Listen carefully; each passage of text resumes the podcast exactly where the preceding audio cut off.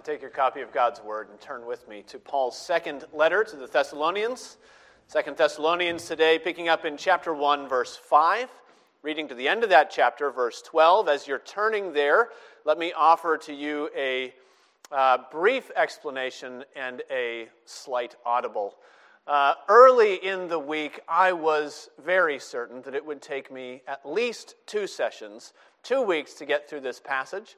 Uh, and that is the course that I set out on. Later in the week, I was feeling much more confident that we could get through all of it in one sermon. And so I sent a slight correction uh, into Dana, and the bulletin was printed. And even later in the week, I realized, no, no, no, it's going to take us two. Uh, so, so we're back uh, to where we started, but a different breakdown this week. So if, if you're wondering uh, and you see that title there, I, I don't care much uh, about titles, but it says God's judgment of relief.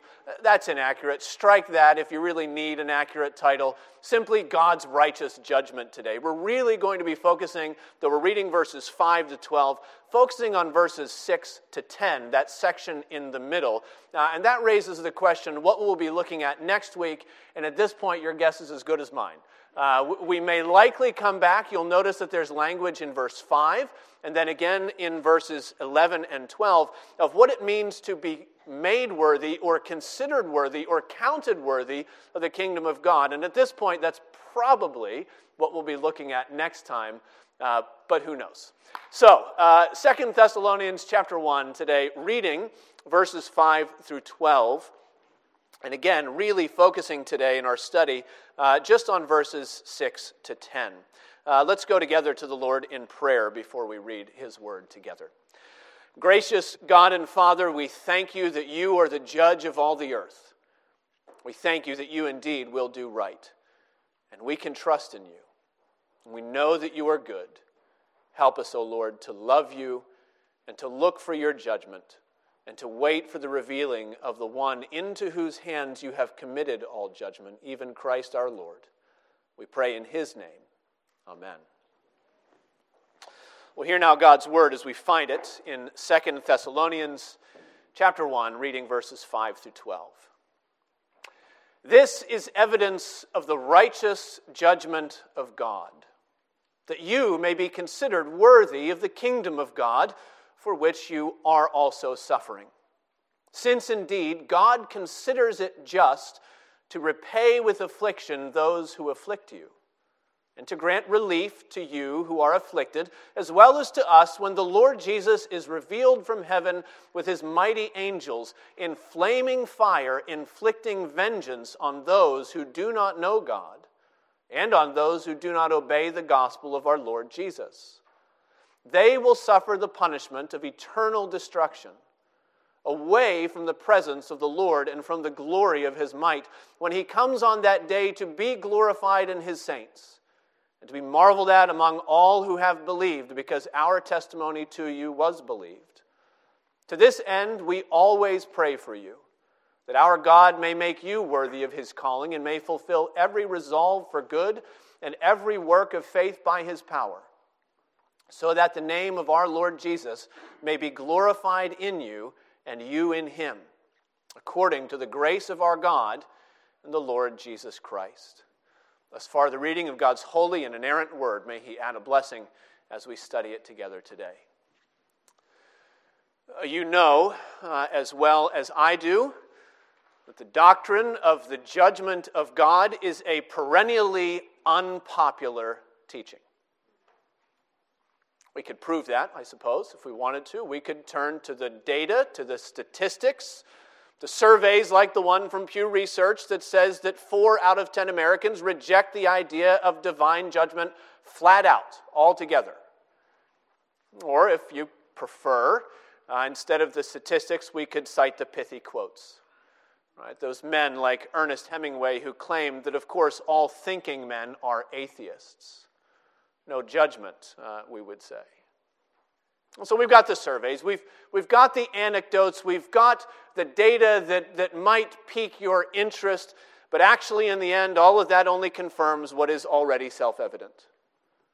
The fact that there is no truth about God that the world loves to hate more than they love to hate his judgment. And you already know that. You know that if you have ever shared the gospel with anyone and you have come to the point of sharing the gospel with them where you have to tell them what you as a Christian actually believe will happen to them if they die apart from faith in Jesus Christ. You know that twinge of hesitation because you know how it will be received. This isn't new information. Everywhere, at all times, in every culture, the doctrine of divine judgment is among the first truths to be rejected when men and women reject the God of the Bible. But what is more surprising, perhaps, is the way that God's judgment often makes Christians uncomfortable too. This passage that we read teaches God's judgment. There's no uncertainty about that. Verse 9 says that unbelievers will suffer the punishment of eternal destruction away from the presence of the Lord. Among Paul's writings, this is one of the clearest examples of the reality of eternal conscious torment that awaits those who reject the Lord Jesus. And because of that, oftentimes when modern Christians read a passage like this, we become preoccupied. We become distracted with how we can defend this sort of thing, how we can justify this sort of thing. We begin to think about how we can explain God's judgment to our neighbors that, that they won't find offensive or demeaning or, heaven forbid, judgmental. And so God's judgment becomes unpopular among Christians too. Not because we disbelieve it, but because sometimes, if we're honest, we're tempted to be embarrassed by it. Now, for all the clarity that Paul gives us about the judgment of God in these verses, you'll notice that what he does not give us is an apology. I'm sorry to have to tell you this, but. What he does not give us is a rationalization.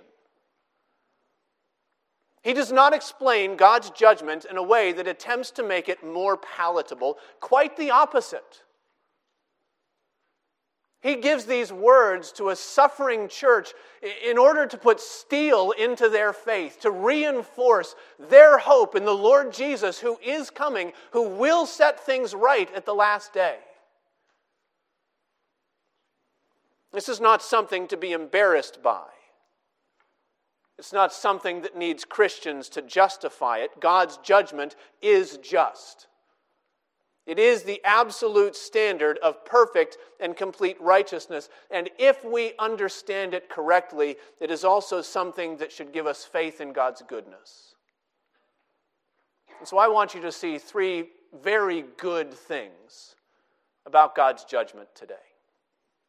The first thing that I want you to see, the first lesson from this text for us uh, today, is that when Christ returns, God's judgment will be revealed. When Christ returns, God's judgment will be revealed. There is a day coming, says Paul, when all of the afflictions and all of the unjust persecutions that the church faces will have become a thing of the past. There's a day coming when those who are in Christ will be vindicated when they will receive the blessing of, of peace and comfort that God has promised to all those who love Him. And on that same day, those who harm God's church, those who hate the Lord Jesus and His people, will receive from God's hand the return on their investment in sin and unbelief. The key teaching here is verses 6 and 7. Read them again. Paul says that God considers it just. That means that he considers it right or proper the word there shares a, meaning and a, root with the word in verse 5, the righteous judgment of God. God considers it right or righteous. God considers it just to repay with affliction those who afflict you and to grant relief to those to you who are afflicted as well as to us when the Lord Jesus is revealed from heaven. There is a day coming, he's telling us, when Christ will bring with him the justice that God's people have been waiting for. But in saying that, we also point our, our finger on what is one of the things that's so difficult about God's judgment. It is the fact that because it is waiting to be revealed in that day, we don't always see it now. This takes us back to verse 4. The language of affliction that Paul uses in verse 6 showed up there first. In fact, this is a continuation. Verses 3 through 10 in the Greek are one very long sentence in Paul's writings. He often does that. And so he's continuing the statement that he made before. You remember, perhaps, from our study last week, how Paul said that he boasted about the Thessalonians because of the way that they were holding fast. They, holding fast. They had steadfastness of faith in the midst of all of their afflictions and the persecutions that they were enduring. And the Thessalonian church was a suffering church. They suffered unjustly. And Acts chapter 17 tells us some of the things that their suffering and their affliction and their persecution cost them from the very beginning. Faith in Jesus cost the church there a loss of their private property. Faith in Jesus made them the subject of mob rule and violence. Faith in Jesus singled them out for ridicule at the hands of their fellow citizens. Faith in Jesus brought slanderous accusations about the danger that they posed to the social order. It's true that Paul had warned them to expect these things and yet they were still experiencing them. And as they did, it always comes uh, with that pain of suffering that accompanies oppression and unjust judgments. And so we recognize from the beginning that one of the main problems we sometimes have with God's judgment is that in the daily life of the church, it doesn't always show up. We can't always see it for the time being. This past Friday, just two days ago in Chelmsford, where I live, uh, a pastor from the Shepherd's Church, a faithful man by the name of Kendall Langford, reserved a room in the public library. He gathered for a pastor's story hour and he read a book to a group of about 30 children uh, called Jesus and My Gender. Well, the next day, Saturday, the Lowell Sun front page headline said this Full of hatred and bigotry residents protest Pastor story hour at Chelmsford Public Library. It's a small thing, really. It's not much in terms of what Christ has told his church that they will experience. It's just a little uh, headline, it's just a, a front page story in some nowhere newspaper, it's just a little bit of vitriol on the internet, it's just a little bit of name calling, but it qualifies what Jesus said in Matthew chapter 5. He said, Others will revile you, they will persecute you, and they will utter all kinds of evil against you falsely on my account. So some of it is mild, some of it is severe, but between the name calling in our own culture and the violence and the firebombing and the murders that still happen in many other places like Colombia that we pray for week after week, Jesus warned his church that we will live through an age where God's judgment will sometimes remain unseen. A time when those who afflict the church will get away with it when those who harm God's people will do it with impunity. But the promise of these verses is that a day is coming when the order of things is going to be put right. When those who have trusted in Christ will receive the crown of glory that the Lord has promised to them. And he says it will happen when the Lord Jesus is revealed from heaven with his mighty angels. It's an interesting choice of language revealed. Most of the time, especially in Paul's writings in the New Testament, when Christ's second advent is spoken of, the language that is used is the language of visitation or presence. The Greek word there is parousia, his coming.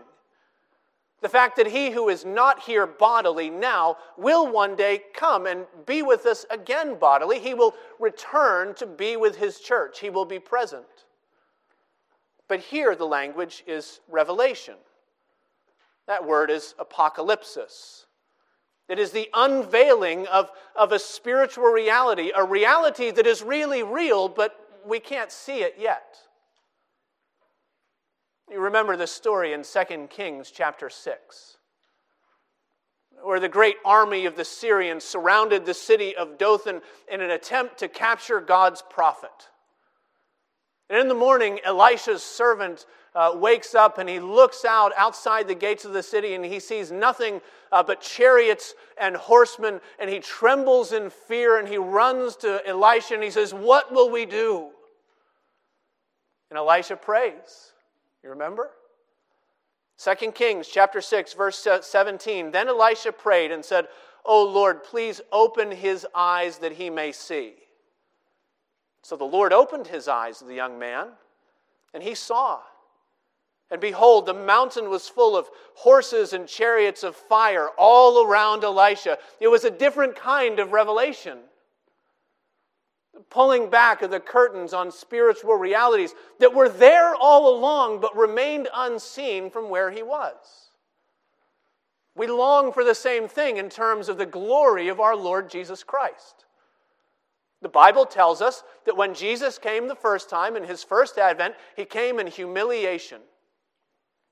He came with a glory that was incognito. And he was born of the Virgin into humble circumstances. He who was very God of very God, he who was equal with God, emptied himself and took on the form of a servant, and being found in likeness of human flesh, humbled himself even to the point of death. He came the first time in humiliation, but the scripture tells us that when he comes again, he will come in glory unmistakable glory. He will come in exaltation. The reality is that Jesus is the Lord of creation. Yet the world sees him as an executed failure. That's what they see now. They see who one who was, who was put aside, even the church knows him as the one whose life was taken away by oppression and by judgment. Hebrews chapter 2 tells us at present we do not yet see everything in subjection to him, but we see him who for a little while was made lower than the angels, namely Jesus, crowned with glory and honor because of the sufferings of death. And it will be on the last day that the glory of his death and his resurrection will be seen for what it really is by believers and unbelievers alike. So it is with the judgment of God. We who are, are troubled now because in the afflictions of, of our flesh, we don't see what seems to be the judgment of God. And from where saints stand in history, the cry keeps going up to the Lord How long will your people have to wait? But just because God's judgment comes at a different pace than we expect, we shouldn't begin to think that it's not coming at all. The message here is that there's a day coming. God says He will afflict those who afflict you, He will grant relief to those who have trusted in the Lord Jesus Christ. And when Christ returns, together with His glory, God's judgment will be revealed. Well, that's the first lesson. And second is like it. It is that when Christ returns, God's judgment will be complete. God's judgment will be complete. Now, when I say that God's judgment will be complete, I, mean that God's judgment will be perfect. I mean that it will be absolute. I mean that it will be utterly and completely irreversible in order to understand this portion of our text, we need to understand roughly verses 8 to 10 as an expansion of verses 6 and 7. Because there, uh, Paul spoke in generalities. He used the, the language of affliction. Affliction can show up in, in many ways, and we want to know what, what form will God's judgment take? Upon whom will it fall? Will God's judgment be temporary or will it be eternal? Verses 8 to 10 give us the details. And as we look at, at these verses, probably the, the first thing we need to notice, the most important thing we need to see, is the basis upon which God's judgment will be determined. There is a division that's coming at the last day between those who find comfort in the Lord and those who are condemned by the Lord, and we want to know what makes the difference. Again, verses 6 and 7, Paul spoke of affliction. He spoke of afflicting those who were afflicting the church. And if, if he left it there, we might think that it comes down to a matter of who is the victim and who is the oppressor. who is on top now and who will end up on top in the end. But the Bible doesn't allow us to think of things in, in those simplistic, man centered ways. So, again, unpacking this language of verses 6 and 7, in verse 8, Paul speaks of Christ coming to inflict vengeance, he says, on those who do not know God and on those who do not obey the gospel of our Lord Jesus Christ. It's two categories, but, but it really is the same group of people spoken of in two different ways. To reject knowledge of God is to reject the one whom he has sent. Those who do not know God are those who do not obey the Lord Jesus Christ and his gospel. On the other hand, verse 10 says that Christ will come on that day to be glorified in his saints and marveled at among all who have believed. Again, two categories, but the same group. Those who are his holy ones, those who are his saints, are those who have believed in him. Those who know him and have trusted in his salvation, those who have obeyed the gospel of the Lord Jesus Christ, we might say. He's giving us opposite ends of the judgment of God. Opposite sides of, of the same coin, the central discriminating factor that separates those destined for wrath and those destined for glory. And at the last day, the question is Have you believed in the gospel of the Lord Jesus Christ? Have you obeyed the command to repent of your sins and to trust in the Lord's salvation? It's true that there was affliction and oppression and persecution happening in Thessalonica. It's true that those who were persecuting them were all too eager to silence the righteous through injustice. But we need to know that, that oppression uh, and injustice and suffering by themselves don't make anybody qualified for the kingdom of God. Let's put it in different terms, perhaps, to understand that. When a sister in Christ that, that you have never met dies, abandoned and forgotten in a prison camp in North Korea,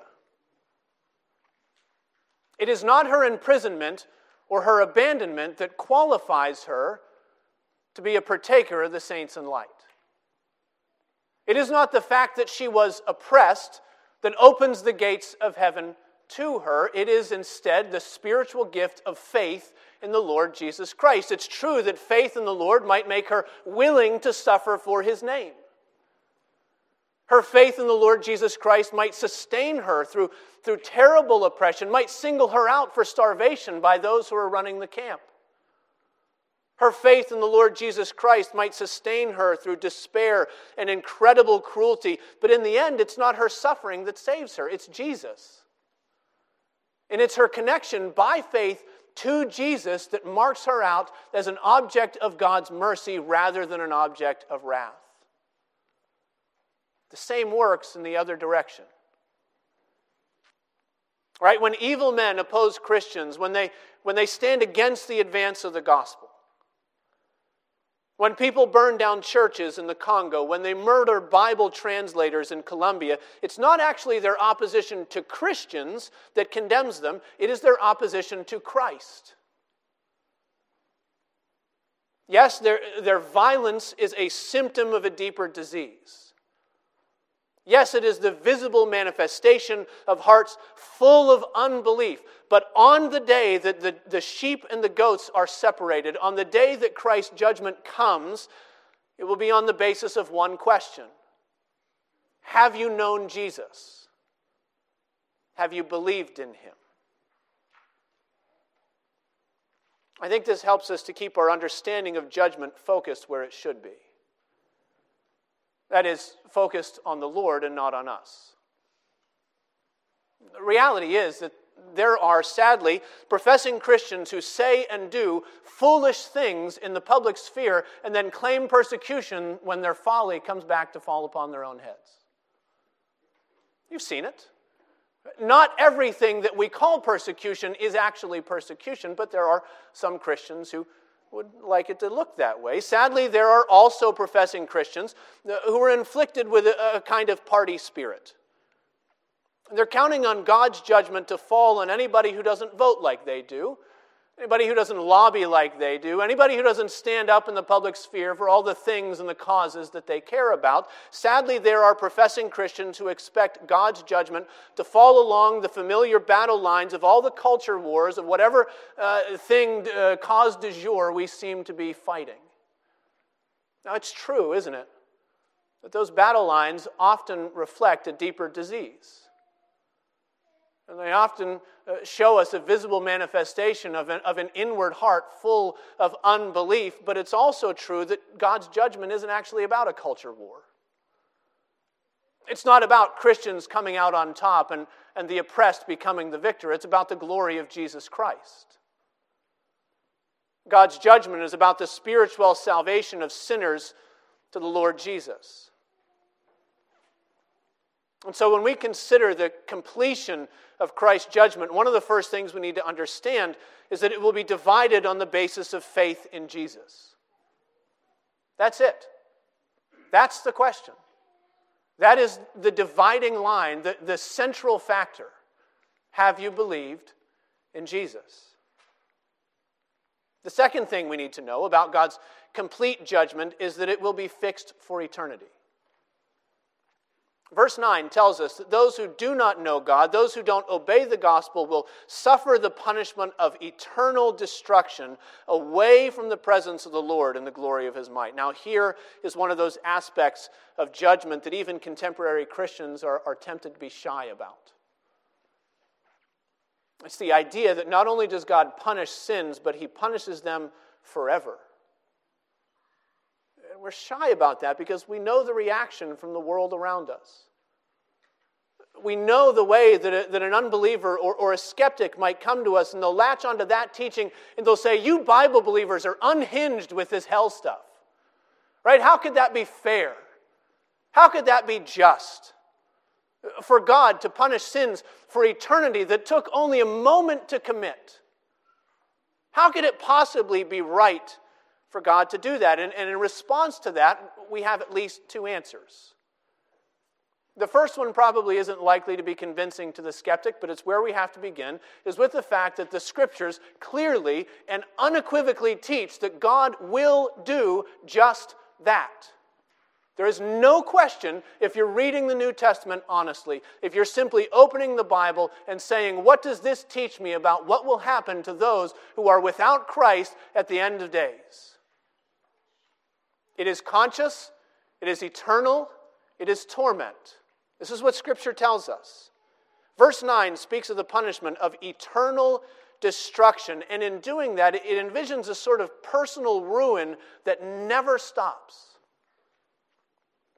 Imagine for a moment a, a once stately building, marble carvings and stone fireplaces and cedar beams and anything that, that speaks opulence and, and stateliness to your mind. Imagine it abandoned and, and dilapidated and given over to time. No matter how, how marvelous it used to be, it will, it will simply decay little by little, brick by brick. It will begin to crumble and, the, and everything will cave in. And given enough time, it becomes a complete ruin. Well, that's the language of destruction. A sort of crumbling deterioration, a state of decay, or a process of undoing. But in the case of the wicked, it's an undoing that never comes to an end. It is a dehumanizing destruction that never stops. That's what Scripture tells us. In the New Testament, 64 times, this same word, eternal, is applied to the gift of eternal life that believers receive in the presence of their Lord at the last day. It speaks of something that has no end, gloriously so. It will never stop. To be in God's presence will be to, uh, to be conformed to His image more and more and more, to bask in His glory, to perfectly reflect His glory for all of eternity. And because the glory and the goodness of Christ never ceases, so also the eternal life of His people never ends. Eternal life is life that sustains life, it's peace that, that protects forever. But the opposite is true. This same eternal language is also applied to the destruction of the wicked. It's death that gives birth to perpetual death. It's hopelessness that has no bottom and no end and no escape forever. You notice that, that in this text, Paul doesn't use some of the language of other places in Scripture. He doesn't mention the, the details that sometimes we get fixated on when we think or we talk about hell. He, he doesn't talk about the agony of physical torment.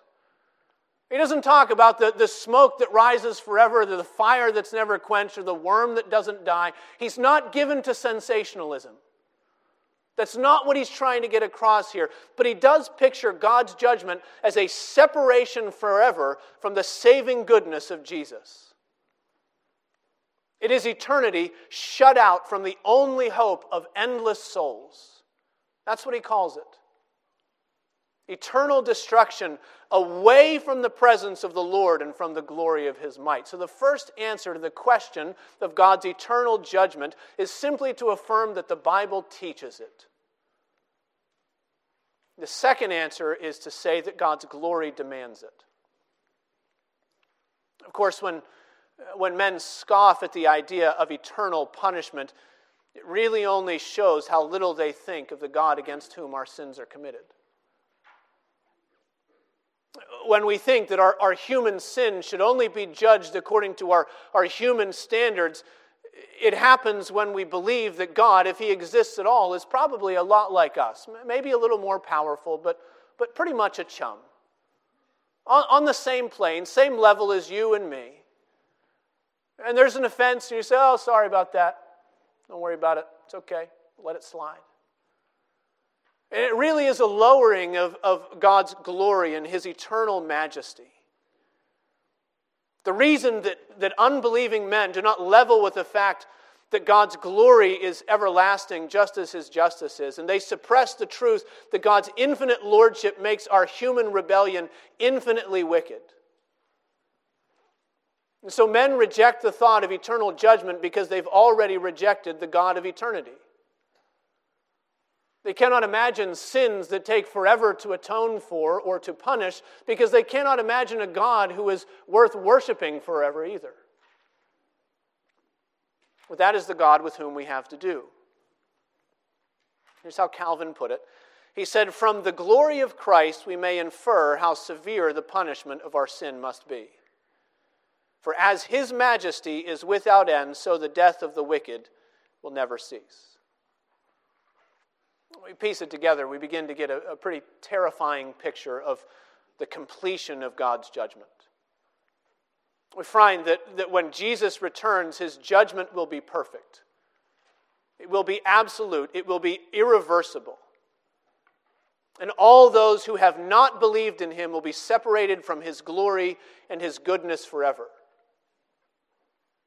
They will bear the eternal punishment of continual destruction. They will become objects of wrath for eternity. And when Christ is revealed, the door of opportunity will have been closed. On the day that he returns, the chance for repentance and faith will be gone. And when Christ returns, God's judgment will be complete. If that's where our text ended, I don't think anybody would be surprised if even Christians find it a little uncomfortable. If even, even if we could acknowledge and agree that it's true, nobody would be surprised if it still makes us feel a little squeamish. That's not where the text ends. And so there is one more lesson to be learned. We've seen already that when Christ returns, God's judgment will be revealed that when Christ returns, God's judgment will be complete. Paul also tells us that when Christ returns, God's judgment will be glorious. God's judgment will be glorious. Now, glory is the recurring word that we can be tempted to overlook if we get fixated on all of this talk about eternal fire and torment and all of those things. But we dare not miss the glory of Jesus in these verses. It is, according to our text, the very purpose for which God's judgment will come into contact with humanity the glory of the Lord Jesus Christ. Verse 9 says that it is separation from God's glory, from Christ's glory, that makes the punishment of the wicked so disastrous. In verse 10, we find that giving glory will become the primary occupation of God's people at the last day. Look again. They will suffer the punishment of eternal destruction away from the presence of the Lord and from the glory of his might when he comes on that day to be glorified in his saints and to be marveled at among all who have believed. Those words, marveled at, in, in verse 10, they're, they're something of a synonym to that language of glorifying. Uh, to marvel at Jesus when he returns means that we will see him with wonder. It means that we will be overcome with the joy of being in His presence. It means that we will recognize at last that in Him all of God's promises will have come to their completion and fulfillment. I've told uh, some of you before, but it bears repeating that in seminary I had this professor, a theology professor by the name of, of Dr. Anders, and he used to talk about how foolish it is when people think up all of the questions and all of the controversies that they can't wait to pose to God when they finally get the chance to ask Him. You hear people think about that sometimes, right? When I get to heaven, I'm going to ask God about this. Why was it that my husband never believed the gospel? Why was it that my wife got that cancer? Why was it that my nephew died so young? And we think up all of these controversies that we think we're going to pose to the Lord someday, and my professor would laugh and say, No, you're not. When you get to heaven and you get to see the Lord face to face, you're going to forget how much all of those things matter to you now. I realize that from where you stand and where you sit, you can't imagine that they couldn't matter to you that much But when you see him face to face, you find that he's the answer to all of your questions, all of your controversies, all of your waitings and your longings. When you see him face to face, you'll be overcome by his glory. When you see him face to face, you'll probably be face down before his throne, arms outstretched in full throated worship when you get to heaven, you'll realize that you won't have time to care about all your questions because it's going to take every second of eternity just to take Him all in, just to marvel at Him. That's the language here. When Christ returns, He's coming back to be marveled at. He's coming back to be glorified in His saints. And that, I think, is the most marvelous part of it all the thing that is uh, that by his goodness and by his mercy, Jesus will make his people participants in his glory on the day of his judgment. Of course, there will be no mistaking the glory of the Lord on that day. Spoken already about how Christ was seen when he came the first time in humility. We've heard already how Christ will come again. Hear what Philippians has to say to us. For God has highly exalted him and bestowed on him the name that is above every name, so that at the name of Jesus every knee should bow in heaven and on earth and under the earth, and every tongue confess that Jesus Christ is Lord to the glory of God the Father. When he returns, there will be no more controversies, there will be no more debates. Do you think he exists? Do you not think he exists? I don't know. Well, my philosophy tells me this. Well, what's your worldview on that? How do you understand it? There will be no more of that. Because every eye will see him, and every knee will bow before him, and every tongue will confess his glory. His glory will be unmistakable. But what should almost stop our hearts with wonder is the joy of knowing that in that day, he will choose to make his glory known in us. Do you see what it says there? On the day when he comes to be glorified in his saints, not by his saints, not just that he gets the glory and we're standing around. In some sense, his glory is more glorious because of who his people have become. It means that Jesus has something better for his people than eternal destruction. It means that he has something better for his saints than final justice.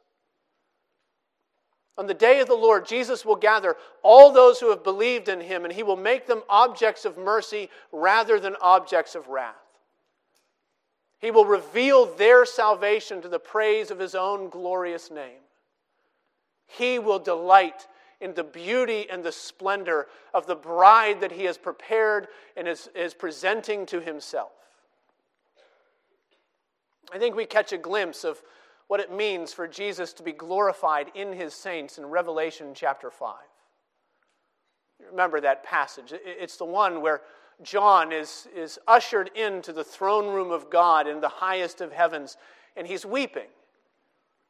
He's weeping because the scroll of God's judgment has been presented, and there's no one in all creation who has the power to unlock it to set it into place, to actually bring to completion God's plan for creation that He has made. And he begins to weep because nobody can bring God's judgment to completion. In the midst of his tears, one of the elders in heaven points him in the direction of the lion of the tribe of Judah, the root of David who has conquered. And you remember, he turns, and what does he see? But the lamb standing as though he had been slain. And the Lamb goes and takes the scroll from the hand of him who's seated on the throne. When he takes the scroll, when he begins to open God's judgment, the elders and the creatures and all the living beings in heaven fall down and they sing. You remember what they sing. Worthy are you to take the scroll and to open its seals, for you were slain, and by your blood you ransomed people for God from every tribe and language and people and nation, and you have made them a kingdom and priests to our God, and they shall reign on the earth. Do you hear it? Worthy are you, they will sing, because of what you did in them. Paul says when he comes, he's coming to be glorified in his people. They will shine like a mirror, perfectly polished. They will reflect nothing but the glory of God's work in them through Christ Jesus. It's a reminder of how good God's judgment is. The kind of thing worth waiting for. When Jesus returns, God's judgment will be revealed. And God's judgment will be complete. And praise the Lord for the salvation of his saints, God's judgment will be glorious. I hope you know him today. If you do know him, press on in knowing him. Continue to trust in him. Continue to wait for his judgment to come. And if you've not trusted in him, I urge you to do that. That is the only question on the exam at the last day? Have you believed in him? Let's pray together. O oh, glorious Lord and God, we thank you for Christ our Savior, given for the salvation of all of your elect. We pray that through him you would gather your people to yourself, that you would cause his word of gospel to be glorious and to be received by all those who long for him. O oh Lord, give us hearts that long for him. Give us hearts that believe your word and trust in you and find life in his name. We pray in his name. Amen.